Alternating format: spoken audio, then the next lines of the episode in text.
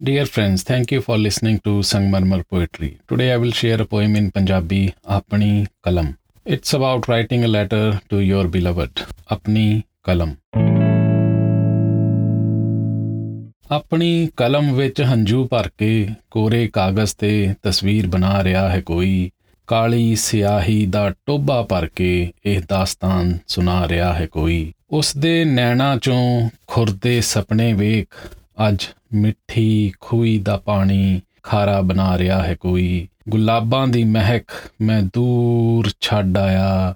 ਇਸ ਰਾਹ ਤੇ ਪਏ ਕਿੱਕਰ ਦੇ ਕੰਡੇ ਦਾਮਨ ਵਿੱਚ ਇਕੱਠੇ ਕਰ ਰਿਹਾ ਹੈ ਕੋਈ। ਚਾਨਣੀ ਰਾਤ ਵਿੱਚ ਮਿੱਠੇ ਗੀਤ ਸੁਣਾ ਕੇ ਮਦਹੋਸ਼ ਕਰ ਰਿਹਾ ਹੈ ਕੋਈ। ਮੇਰੇ ਮੱਠੇ ਮੱਠੇ ਚੱਲਦੇ ਸਾਹਾਂ ਨੂੰ ਟਕੋਰ ਕਰ ਰਿਹਾ ਹੈ ਕੋਈ। ਮੇਰੇ ਨੈਣਾਂ ਦੇ ਦੀਵਿਆਂ ਨੂੰ ਬੁਝਦਿਆਂ ਵੇਖ ਕੇ ਹਵਾ ਤੋਂ ਪਰਦਾ ਬੁੱਕਲਦਾ ਕਰ ਰਿਹਾ ਹੈ ਕੋਈ।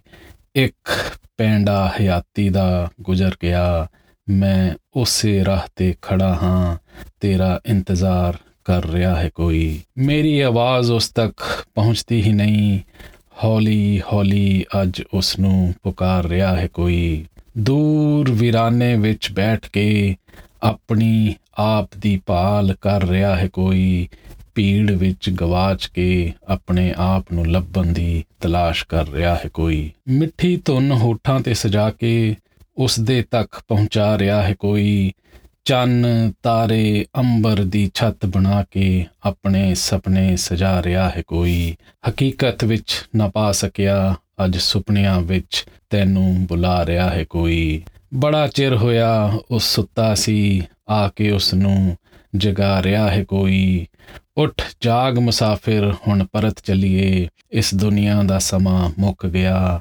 ਹੁਣ ਤਾਰਿਆਂ ਦੀ ਛਾਂ, ਅਸੀਂ ਤੁਰ ਚਲੀਏ। ਉੱਠ ਜਾਗ ਮੁਸਾਫਰ, ਹੁਣ ਤੁਰ ਚੱਲੀਏ। ਇਸ ਦੁਨੀਆ ਤੋਂ ਦੂਰ ਅਸੀਂ ਤੁਰ ਚੱਲੀਏ। ਤਾਰਿਆਂ ਦੀ ਛਾਵੇਂ ਮੈਨੂੰ ਪੁਕਾਰ ਰਿਹਾ ਹੈ ਕੋਈ। ਆਪਣੇ ਆਪ ਦੀ ਹੋਂਦ ਮਿਟਾ ਕੇ ਵਫਾ ਆਪਣੀ ਸਾਬਤ ਕਰ ਰਿਹਾ ਹੈ ਕੋਈ ਉਸ ਦੇ ਨੈਣਾ ਵਿੱਚ ਚਮਕਦੇ ਨੂਰ ਨੂੰ ਪਾਉਣ ਦੀ ਚਾਹਤ ਕਰ ਰਿਹਾ ਹੈ ਕੋਈ। ਉਹ ਜਾਣ ਵਾਲੇ ਜ਼ਾਲਿਮ ਦੁਨੀਆ ਦੇ ਬਸ਼ਿੰਦੇ, ਇੱਕ ਵਾਰੀ ਮੁੜ ਕੇ ਤਾਂ ਵੇਖ, ਉਸੇ ਰਾਹ ਤੇ ਖੜਾ ਤੇਰਾ ਇੰਤਜ਼ਾਰ ਕਰ ਰਿਹਾ ਹੈ ਕੋਈ, ਉਸੇ ਰਾਹ ਤੇ ਖੜਾ ਮੈਂ ਤੇਰਾ ਇੰਤਜ਼ਾਰ ਕਰ ਰਿਹਾ ਹੈ ਕੋਈ।